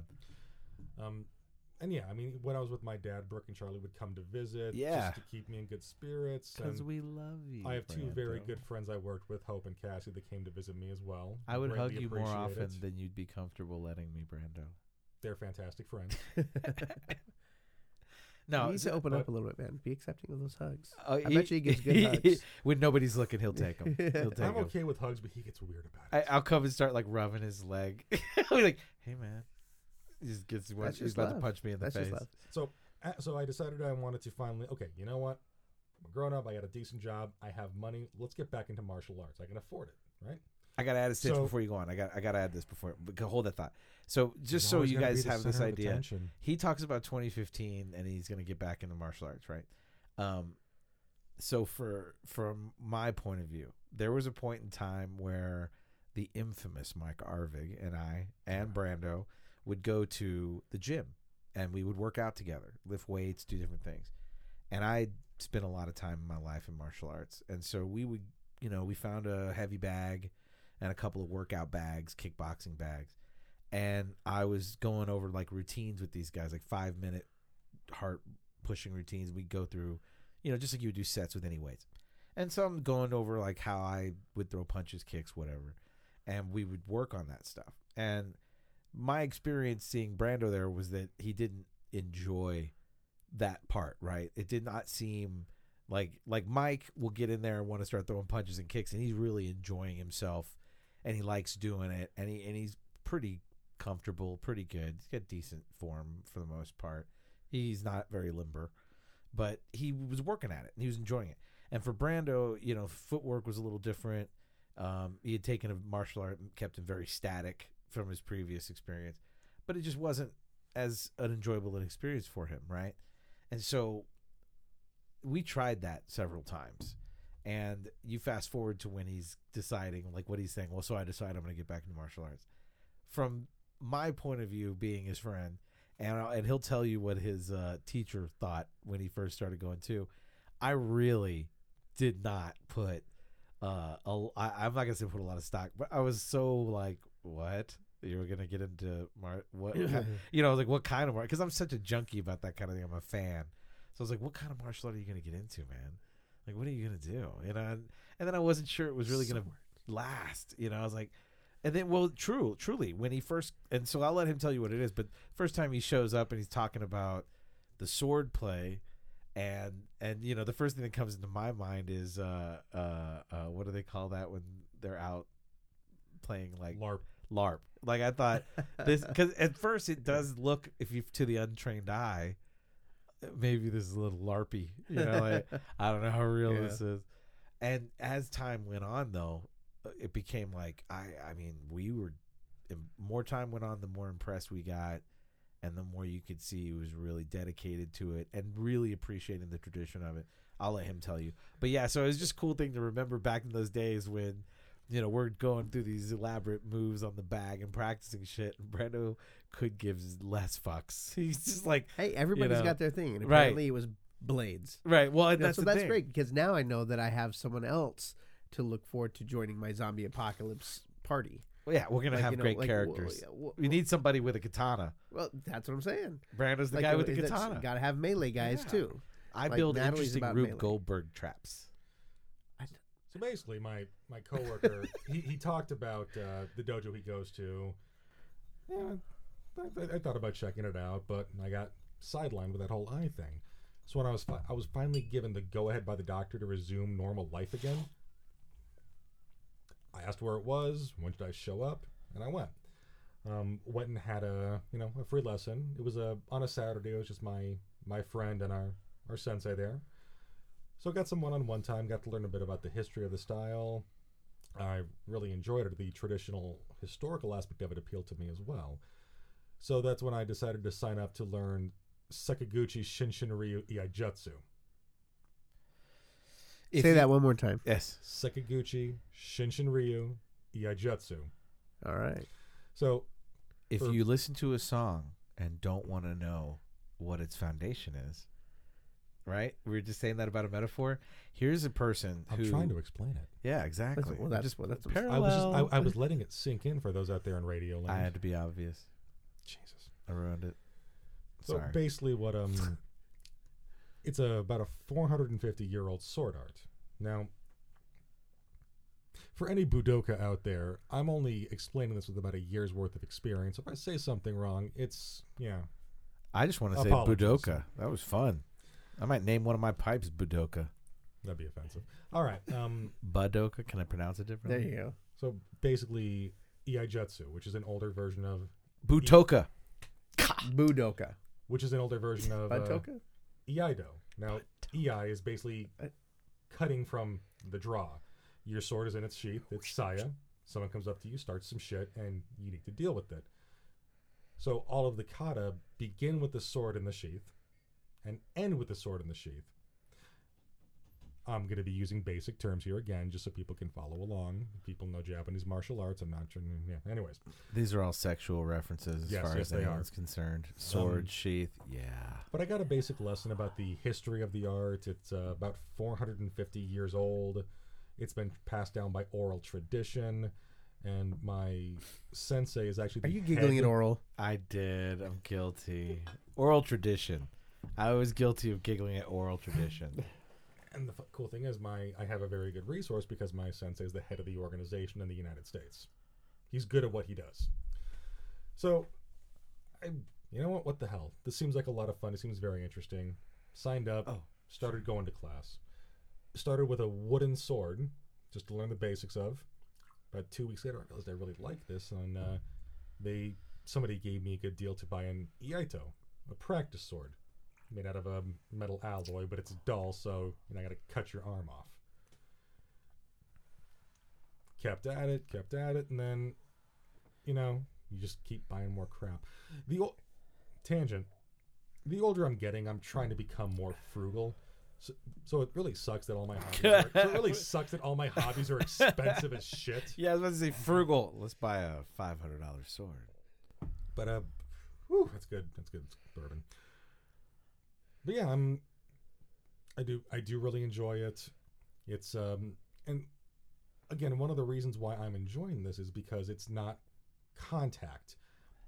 Now, I wouldn't mind doing a full contact martial art again, but I, after everything I've been through, I'm now terrified to get hit on this side of my head. Oh yeah, striking. fair Kind yeah, enough, it's yeah. smart, smart. Yeah, no, I'm with So you. this really appeals to me. And along with that, at the same place, I'm learning um, Aki Jiu-Jitsu as well, Japanese Jiu-Jitsu. That's fun. That's painful. Jesus Christ. That's a lot of uh, throws, joint locks, pain compliance. so tell him about when you got the handwritten Oh, no. note All right. from the old master, the old man. So, uh, I've been doing this about ten months, and our our dojo hosted a, a competition that was closed only to our style. A taikai is the, is the word. So a bunch Sounds of like our it's delicious. a bunch of Shinshin Ryu practitioners from across the country flew to Tucson for this. I took about a week off work to truly enjoy it. And we had our headmaster from Japan, our Soke, fly in for this with two of his students from Japan. Hattori Hanzo. So, really cool to meet them as well. Um, it's about a four-day Why event Tucson? It's because the the head of the organization in the United States lives here, just as simple as that. pretty much. All right. Interesting and, side And note. we have a pretty nice dojo. Interesting side note, though, one of the most uh, famous worldwide names in uh, Wing Chun Kung Fu is in Tucson as well. I mean, but, but why do they choose Tucson? I, guess mean, should maybe the have same reason rephrased, anybody like, does. I think they Because they- Tucson rocks. Yeah, because the dirty tea rocks and snow sucks. I, I do think that some people just find their way here, but I think others really genuinely like it. Sifu Fong is still here, been here for 35 years or Yeah. something. I mean, it, it's an interesting parallel, right? The master of two different martial arts live here, and they're Yeah. yeah, not to yeah, so it's I just think that's pretty uh pretty cool little It is. thing.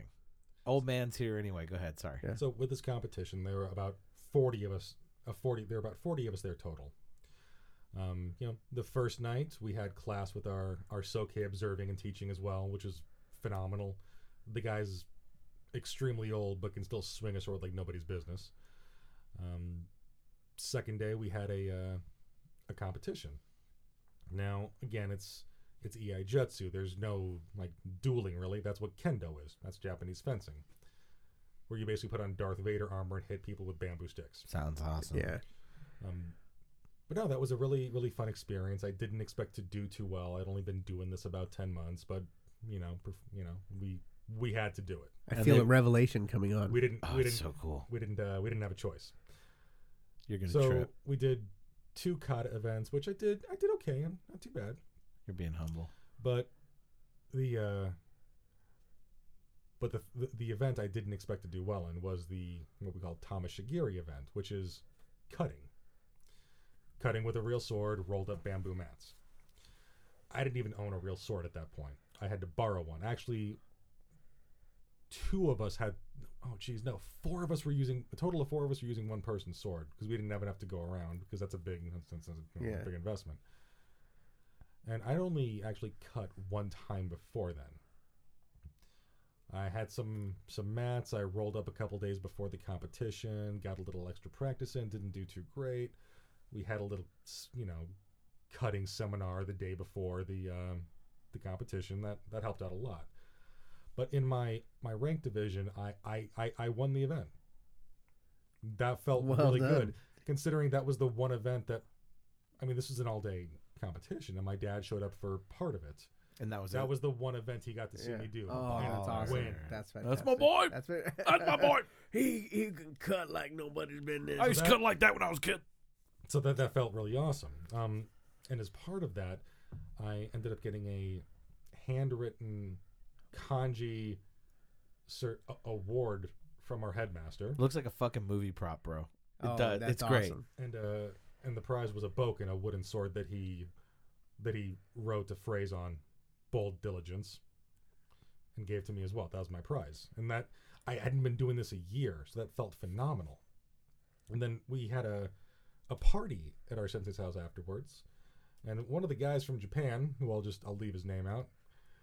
Uh, ah, that was a fun guy. Um, I mean, it was a party. We all had quite a few drinks, and he comes over to us and starts, you know, talking to us about how what Soke thinks about us Americans. He's very fond of us. He likes. He's very impressed with how we're we're progressing. as American as, as a culture, society, I like As us a culture, too. Yeah, He's you know, like- whatever works. Um, and then he points to me and says, Soke, This ve- one right Soke, here." very impressed with your cutting. He knows who you are now, expects good things. And then he punched me in the head, Sign of which apparently affection. from people who know him, so that's a sign of affection and acceptance. always with martial arts. He then tried to pull me into the pool later, but I have like 120 pounds on him, so it didn't work out too well in his favor. So here's my thing. Do you remember the ranking system from Virtua Fighter? yes. This'll, that'll come into play next. Okay, just So- keep that in mind. Okay. So, and the day after competition, we had testing, and I don't know how often we get to test in front of our headmaster, our soke. So awesome. Um, I didn't expect to be testing for the rank I was, so it's kind of a surprise. But God, that was a long day. But I was able to test in front of him, and I earned my my shodan, my first don. Yeah, first yeah. time. Ah, Got- that's got- awesome. Jumped through all- jumped through all those cues, went right to don. Yep. So he literally has this like incredibly handwritten uh, Japanese award. You should send me a picture of that. I I- could it's start. I already could got start. Well, I, well, send it to me because I could. I would like to since we don't have video yet. You can We'll do post like it. I could post it Oh, with that's with the cool. with the with the podcast. so he, you can imagine It's his just- walls look legit, man. He's got Yeah. swords and he's got these pu- cool posters. The odd thing is the old man drew a picture of Akira right on it from Virtua Fighter. look at that. Yeah, no, it's That's the real business right there. yeah. It looks like it I- was I like found on also- an old ship. It's like papyrus or I- something. I also got to learn the hard way how fucking expensive custom framing is. Yeah. Never again. you um, oh you love this image. That'll be a thousand dollars. That's uh, yeah. So no, I got those two things. No, this framed, is but- special glass. But in the future, I'm, I'm gonna go basic because that really hurt the old credit card. um, but no, that was that was an amazing weekend. I got to meet a lot of and make some awesome friends from people across the country. And I don't like new couple- friends. a couple times a year, our sensei will go to Japan to visit our soke, do a little training, all that good stuff. Uh, I can't pull it off this year, but if my plans come to fruition, I will be going with him in tw- in 2018. So it, cool, right? Yeah, Uh, very, pretty very cool. interesting. And so, like for me, I also just got my. ah, I forget what the proper term is. My fourth don in Aki Jiu Jitsu as well, just recently. That was it's pretty amazing. is. that was a fun test. And and so like for for for uh, just from an outsider's point of view, like a wallflower point of view, somebody who's been a friend and seen him go through a few of these phases, uh, you know, seeing Brando leading up to when his eye was done, you, and and you can imagine if That's you so take a hardcore. moment and just imagine what uh, you, anybody that's listening, would go through if randomly you were dealing with the reality that you might lose your vision and you don't know what's going to happen. And it's really, you're waiting until they can tell you at the end if it worked or didn't work. And it has an effect on your confidence. It has an effect on your self esteem. It has an effect on a lot of that and a lot uh, times when I've talked in the past, I think a lot of what gave me confidence as a kid, and what gives kids confidence who are in martial arts is they they have that activity or sports or whatever, and it's cool to see and play a role in somebody's life who goes from that dire moment to, you know, now he's you know he's just a a very cool, refined version of himself, and much like we were saying about the music, the reason I was pointing that out here's somebody who really appreciates the art for for the fact that they're really keeping a tradition a style a, a, a practice alive that you know when you first get introduced to a friend who's doing that it's real easy to make fun of right like who's walking around with katanas now man you know like what are you gonna need that I don't know. I, I, But- it's easy to say that, but I, I the I- history I- of it is yeah. so cool. And by the way, as somebody who might mock it, the first time you actually hold uh, your friend's very real, very weighted, interesting looking sword, it's it's kind of like wow, you know what I mean? And eh, Yeah. it- you can see, and I think people just respect that in general. The dedication. Uh, putting yourself through the pain and then learning something new. We talked about it last podcast we were together about refinement and seeking out, you know, having a curiosity about things. Here's somebody who's exemplifying that, and it's benefited him in in, in an intangible way, and also in a very tangible way as well. So uh, that's pretty cool. Another reason impressive. why Bravo to I- that. I, I like this particular art is, you know, if you look up some Eido videos on YouTube, it all just seems very static and slow and mm, okay, all right. But our style one favors a bigger sword, which is pretty cool. That's what she said. Um, Yeah. So I think like your average off the shelf katana is going to be the, the, 20, like the ones I find at Walmart. yes, like a 27 inch. Well, like- more like the dollar store. Uh, Like, yeah, mean, those are you know, not like those- good those are- katanas. I, I actually Yeah. had a lot of problems with those. I didn't never like the kids who had those dollar store katanas, man. You know what? They they used to they used to threaten to beat me up though. They were always hassling. Uh, you me. know what else? They, they're upset about their sword. C- Well, they weren't confident in their sword. I feel you. So, anyways, but anyways, the uh, I think your basic one is going to be have like a 27 inch blade on it. We uh, again, our st- our style likes to go with uh, something bigger so you can reach out and touch somebody, which is why m- my practice one has a 31 inch blade on it. Brandon, Now- can you talk a little This more is really- slowly? Yeah.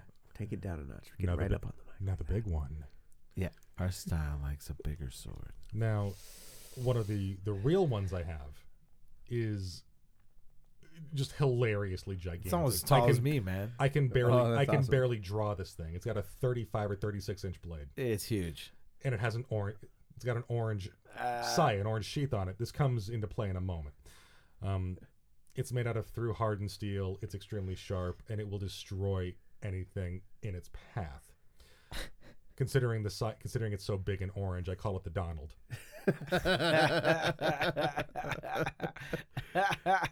Excellent. And what is a sword without a name? Sword's got it. You got to Most racist sword he owns. it slices through immigrants like freedom. But yeah, it's uh, it's, it's it's been quite the adventure. I'm I'm really pleased that I, I stuck with it. I'm not validating the thought. It's just a joke. It's a joke because if w- Trump had a Do you see uh, katana, what I had to live with that's for what three it would years? be like. I think it's great. I'm just thinking about like what other skills does it have? I mean, I mean, how, how's its vocabulary? yeah, not good. You know, and and that that orange does that you know get in the way of I don't know. It's got a strange kofefe engraving on the blade. Kofefe. does it not like the environment? Things like that. I mean, Well, the, does it the get along reason with the why French the reason why it's orange and the Germans? How was it get along with is them? the uh, Not good. a lot of the higher ranking practitioners of our style will have a, a sword that has an orange saya and a, a green handle wrap. Those are the traditional colors of our style. So when I came into ownership of this blade, the saya was already the right color. I have some friends I train with that have a side business selling swords and rewrapping handles. I believe so the uh, that's what- term is side hustle. Yes, side hustle. Thank you. So for not a lot of money, I can have them actually put a proper green wrap on there. So Yeah. it'll be the proper Sekiguchi Ryu colors. And if I'm going to Seki out one sword of mine, might as well be the biggest one. yeah.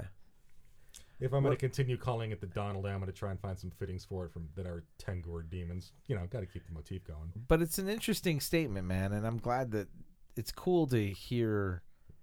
Like, thanks for telling us about it because it just kind Samurai of adds pants some are a dimension massive to pain it. to fold. Uh, and they look great though. They do. They're thinning. How do they do in the wash? Are those like just tumble dry? Uh, no. They're heavy, bro. Okay. They're so we're talking like heavy. li- like like line dry, like sun. Yeah, like, uh, line Yeah. Uh, dry. Get the pleats back in Yeah. and just Okay. put it on a garment rack to dry. Let it air dry. But I mean, look at that man. You, like you- soft, he dresses softener. Do we in. use softener on He that? puts that shit on in the desert in the summer. it's dedication, man. Yeah, today was a today was a warm day. Dedication. It's dedication, and he gets thrown around and beat up. I It's respect awesome. I respect dedication and and attention to detail and devotion. Those are all things that I think are are highly sought after traits. Brando, I, I- you're, I you're an respect interesting man. that. yeah. And again, I got off track. I'm One learning of the new reasons, things. besides the fact that we have gigantic swords, which are fun. Sensei is right; big swords are fun. Phrasing. what she said. phrasing. Um, the the kata and everything we do, it's not really. Let's be politically not correct. He really- could have said that too. He could have. We don't know who said that, but somebody did. It's it's it's not a very defensive kind of art. It's an aggressive and violent kind of sword art, which appeals to me as well. It is. It, if when you start looking into the context, that's another one of what those, they like- learn, it's pretty. It's pretty. The first, Well, It's that's impressive. a contrast. You were talking earlier about some of the contrasts of, of, of Brando's appearance here, and he's like, it's violent. And uh, like, Right. I, I think the best way I could, Yeah. des- I think I could, I, I could scooted in my chair back a little bit. I think the best way I could describe the mentality is uh, Han shot first. Uh, But I, I think one of our fir- one of the first kata we learn is you're, you know, you're at a table across from some guy. much like offends you, you. are now. Much like, oh, He offends you, and you decide hmm, this Mitch. person needs to die. He's eyeballing. Yeah, you. but I don't think that that's what Look was out. happening with Greedo. I don't think that was like a he's offending me kind of thing. I think he was in a position he had his back up against a wall. You know, there's a nefarious gangster hunting him down across the galaxy. I Put a like the big word. price on his. I like the I like the word nefarious. Oh, it is. It's It's, a it's a great word. it's and and he's got a price on his head, and you can see this, and you know this Greedo guy's got his hand on his weapon. You're gonna draw first. You're gonna draw. That's it, it, it- It's what's called a defensive first strike. Best defense is a good offense. Something along those lines. Yeah, it's it's it's fun. It sounds fun. I I never got that deep into it, but I can remember being a kid and being in, interested, and then it was just beyond me. I just I am not physically adept at anything. I started doing this when I was 280 pounds. Anybody can.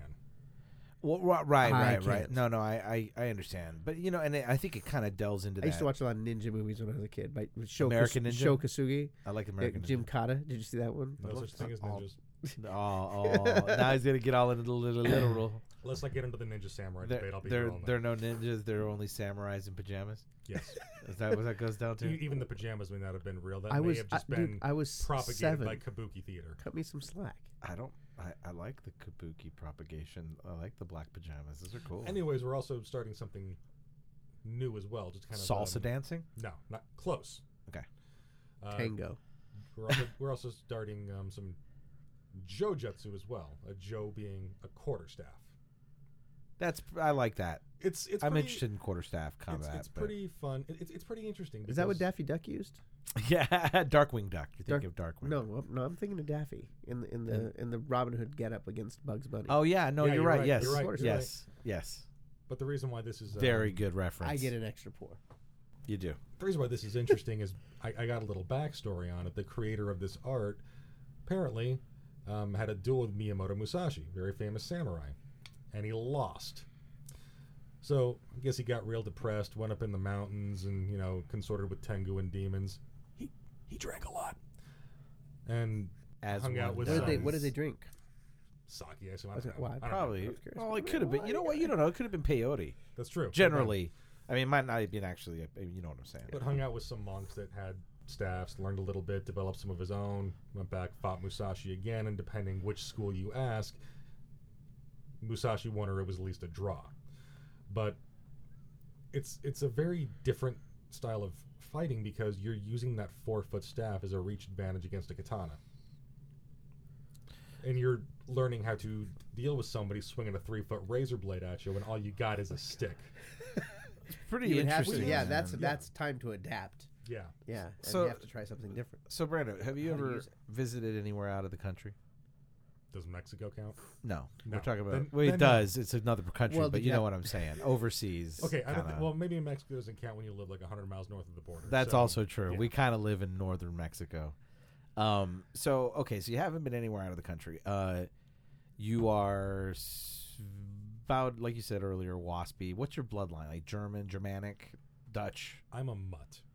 Okay, but Saxony. Yes, Okay, so Anglo-Saxon. with some Hispanic and some some Lebanese in there. Go back on Grandma's side. We got some Norwegian, all over the place, man. I think you s- you display a lot more Norwegian than Lebanese I agree. looking. I think if we go with just the the Lebanese, the German, and the Viking parts, it might explain why I'm such an angry person. Maybe. Yeah, I see the Viking. But so th- that's the intro. I want to display an image here for somebody who doesn't know you. You know, this is this is a big Viking looking dude who's formidable with a katana. And I think it adds some dimension to the to the other side that we were talking about earlier. You drive your Accord, you carry y- your golf baggie, your your uh, your iPhone, your yuppie esque image, clean and tidy, orderly, which also kind of fits into the Japanese thing. Occasionally wearing golf shirts to work on casual days. Yeah, Yes. yeah. go- uh, Hawaiian shirt Friday. Don't don't don't even joke about that shit. That movie's too real now. Yeah, Br- I I'm gonna can't need watch it you to. anymore. Uh, anyway, yeah. Okay. We don't have we don't have TPS, but we have TPA. Mm. yeah, didn't you get that memo? No. So you know, it's just interesting to see that. I guess what I was trying to Somebody get at is- literally asked me that this week. Ugh, painful. Sounds like someone's got a case of the Mondays. Ugh. No, but i it's just the diversity, man. I mean, it's pretty cool to have been your friend for 15 years almost, and um, you know, just kind of seeing somebody go from, uh, y- uh, really not liking uh, me very much, and and a good friendship, a lot of good rivalry, uh, back and forth, and then seeing kind of the growth, the personal growth, that has had nothing to do with anybody else but him has been pretty cool. And I think it represents a diverse person. Those are people that I'm interested in. Those are usually my best friends. Yeah. And and Mike. And Mike. no, I'm kidding. I'll give Mike a hard Sorry, time. 'cause Mike. I Should have love been him. here. I give But Mike a tell- hard time because I love him. That's No, all. you don't have to apologize to Oh, him. I'm on not. This. He's gonna I'm hear It. explaining. He's going to understand. Well, he's not going to need to hear that. He doesn't. He, he understands. he knows I don't love He him. knows I exactly. am- Good point, Mike. I'm not sorry. He knows that I love him in a different way. No, but it's interesting, man. But you're an interesting person, Brando. It's gonna be it's gonna be hard to leave some of those friendships behind that I'm gonna you know miss having Staples to go get Indian food. You know, for years Brando and Graham, another friend of ours, shout out to Graham. Uh, we would go to Saffron here in Tucson, and it like almost like a religion every Friday. Go have Indian food and talk about politics and movies and whatever current events were, and uh, you know it's, he's another interesting, multifaceted person. They're out there. Don't don't think because somebody's wearing khakis and driving an Accord that they're not just interesting and they can't cut you in half with a sword. a big orange sword. yeah, a big a big giant Donald sword. The Donald. The, Donald. Pretty good. Okay. Pretty interesting. All right. Well, that is a lot of conversation. We didn't even talk about Twin Peaks. Oh, we totally did. We talked a lot about Twin Peaks, but honestly, I was, as we went on through the evening, I was much more interested in this. We got to talk about the return sometime then. We will talk about the return sometime, Excellent. and if if uh, you don't have any other standing dates for it, you are welcome to join us in the uh, the Black Lodge here, and watch these upcoming episodes. See you tomorrow night. cool. So, anyway, uh, parting thoughts on this bromance that I've got to witness firsthand and not very often uh, b- before. Like, He was basically the brother, the stepbrother that I never really wanted, Who does? but I came to love. all right, Yeah, Gonna Brand, miss the guy. Yeah. Brando's one of those. For whatever reason, every now and then uh, you meet people that you just have a tendency to want to be there in case, you know, you, you- you're ready to jump in front of the bullet, in a sense, right? Brando's one of those guys that, that inspires that feeling, and and and me, and uh, I know for a fact, and Brooke, you know, if ever it comes down, that's the kind of people we are. We, you know, we like to, we are very supportive, very loyal uh, people, but we're very stuck up and picky about who it's with, right? Brando's one of those people that it wouldn't matter what it was. He's always going to be able to call us on the red phone and have us, uh, you know, show up in a heartbeat and do whatever we need to do. And that's where we come in, is random and, and complaint, as many complaints as I deserve. Uh, I'm, uh, I'm very, I'm a very supportive, very diverse, uh, solution-oriented individual, good friend, and I like to bring that to the table. To put it in perspective, I think I love Brando. I think one of my favorite movies is Gross Point Blank. Great movie, great movie. And, and, that's been referenced here before. and in that Oh no, it was uh, high fidelity, but yeah, and in Gross that Point Blank. That was movie, happening. that Yeah. movie shows what true friendship is. You come into your high school hallway and you see your best friend dealing with a dead Yes. body. and you just He roll asked- him up in the banner He for asked the you junior to help prom. get rid of a body. You didn't ask questions. You just do it. That's friendship right there. That Yeah, would it is. yes, I would definitely be. I he's would- John I- I- Cusack. I'm his buddy. I would help Charlie Pivot, hide a man. body. Yeah, we Absolutely. definitely would. Real friends help you move. Our friends help you move. Real friends help you. I move would bodies. dispose of Benny Yes. the Jet Yukinez any day. Talented, legendary Felix, martial artist. Felix LaPoubelle. I love that man. Great. This movie. guy's a badass. On that note of hiding bodies. yeah, good show. Uh, yeah, that was fantastic. So, uh, hey guys, thanks again, Thanks for having us, Brandon. Mitch. Charlie. Always fantastic, guys. So much fun sitting down and chatting with you. Been an absolute Uh, pleasure. is- well, we- we'll do it again, and we got uh, scheduled conversations coming up, and we got stuff we got to take care of. Well, and you guys obviously have stuff in common. You know, there's there's Well, there's he good just friendships to mentioned be Gross had. Point Blank, and you can see I've got like two copies on my shelf over here. Like, the, yeah, A lot of similar tastes, man. I, I do love Cusack. great minds and all that. I don't know. Something about it. Something brings us all together. And here we are. And this is how we close it out. This has been Mitch Charlie, Brando. from the Red Room. Have a great night. good night, everybody.